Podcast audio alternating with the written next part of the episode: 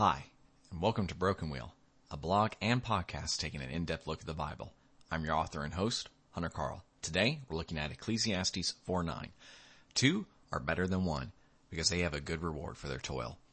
I've had the pleasure of people over the years coming to me for relationship advice. It's left me scratching my head as I met my wife when I was just fifteen. What in the world do I know about dating? I've been lucky more than I've been right. The strange part? Apparently what I say helps, because people keep coming back. In my conversation with others, I've come across a lie all of us believe at some point in our lives. It's born of a sense of entitlement and misplaced destiny. God knows the one for me. The one? That's the person you are supposed to marry. Your job, of course, is to go out there and find them. So stop being lazy and make it happen. So we pray. Compose a list of the qualities we want in a spouse, and refuse to compromise when potential dates ask us to dinner if we aren't fans of their haircuts. Does God know who you are going to marry? Absolutely. Does God intend for that marriage to be like the ending to a Disney movie? Most people haven't read the book of Hosea. He's a minor prophet who God told to marry a prostitute as a metaphor for his love for Israel. I did not just tell you to marry a prostitute. I told you that what God wants from your marriage is not what you want from your marriage. The language of the lie we believe isn't necessarily wrong. What we mean when we say it is wrong.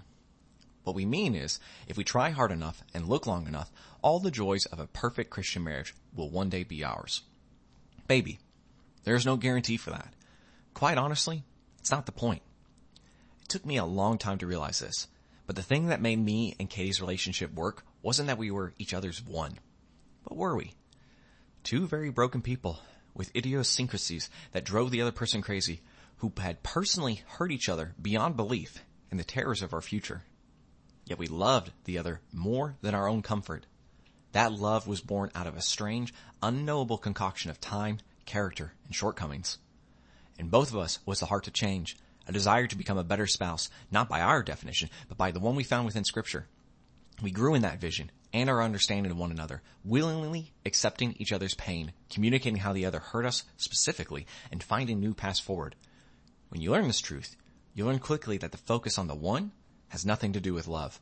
No one can complete that which is broken. No sinner can save another. If you are to marry, God demands you do it according to his measures. You must follow the commands given and not shirk responsibility when the other fails. If there's a right person for you to marry, it's the person you can find within yourself to love in this manner. Better, there is no right person. Marriage is for molding you into the right person.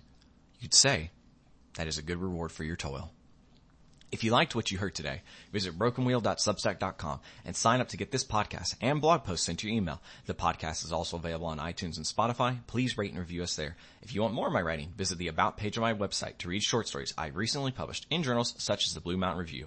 Thanks, and have a great rest of your day.